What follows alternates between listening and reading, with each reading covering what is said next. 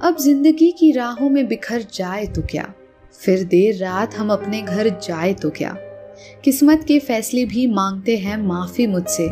अब बिगड़ा हुआ मुकद्दर फिर सवर जाए तो क्या? क्या दर्द है?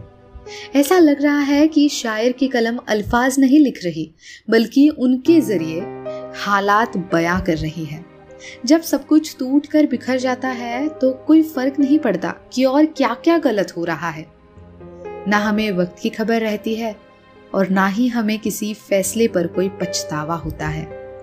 भले ही मुकद्दर संवरने की कोई आशा हमें सामने नज़र आए, लेकिन हमें फ़र्क ही नहीं पड़ता। एक बार टूटा हुआ दिल फिर उसी प्रकार से जुड़ ही नहीं पाता। सही कहा ना? हाय दोस्तों, मैं हूँ आपकी दोस्त ऐश्वर्या आज शायरी सुकून डॉट कॉम की इस बेहतरीन महफिल में आप सभी का स्वागत है। आज मैं आपके लिए लेकर आई हूँ बेहद दर्द भरी पेशकश, जो जुड़ी है माफ़ी से। तो चलिए बिना देर किए सुनते हैं आज की हमारी दूसरी शायरी। जब वो आंचल अपना हवाओं में लहराती थी, नीले गगन तले भटके परिंदों को राह दिखाती थी। रूठने पर मांगना उससे माफ़ी, पहरो याद है। मुझसे मिलने वो छुट्टियों में भी कॉलेज आती थी। दोस्तों, बीती यादें भले ही सुनहरी क्यों ना हो, अगर वो सिर्फ़ यादें हैं तो हमें दर्द ज़रूर देती है। अपनी माशुका का हवा में अपना आंचल लहराना शायर को बखूबी याद है। लेकिन वो शायर से मिलने छुट्टियों में भी कॉलेज आती थी। इस बात से ये ज़ाहिर होता है कि ये शायर की पुरानी यादें हैं।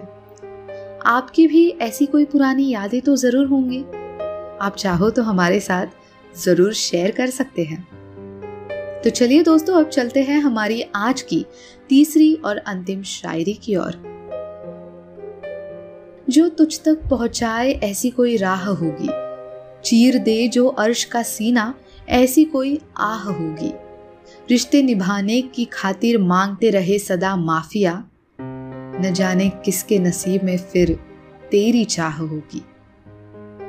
दोस्तों, जब हम किसी को चाहते हैं तो तहे दिल से बस उसी इंसान को ही चाहते रहते हैं। उस इंसान से रिश्ता बनाए रखने के लिए कई बार बेवजह उससे माफ़ी भी मांग लेते हैं। गलती ना होने पर भी अपनी गलती मान लेते हैं। बस उस इंसान के करीब रहने के लिए कोई ना कोई राह ढूंढते रहते हैं। लेकिन फिर भी वो इंसान अगर हमें छोड़कर चला जाता है तो हमें बहुत बुरा लगता है। हमें लगता है कि शायद किसी और के नसीब में उसकी चाहत लिखी होगी। दोस्तों, ये बेहद दर्द भरी दास्तां आपको कैसी लगी? मुझे, यानी ऐश्वर्या को कमेंट सेक्शन में कमेंट करते हुए बताना ना भूलिए। शायरी सुकून के वेबसाइट को ज़रूर विज़िट कीजिए और फेसबुक पेज को भी ज़रूर फॉलो कीजिए। हमारे इमेजेस अपने दोस्तों के साथ, अपने परिवार के साथ ज़रूर साझा कीजिए। चलिए, अब मुझे दीजिए इजाज़त। कल फिर मिलेंगे ऐसी ही किसी खास पेशकश के साथ। तब तक अपना और अपनों का बहुत सारा ख्याल रखिए। शुक्रिया।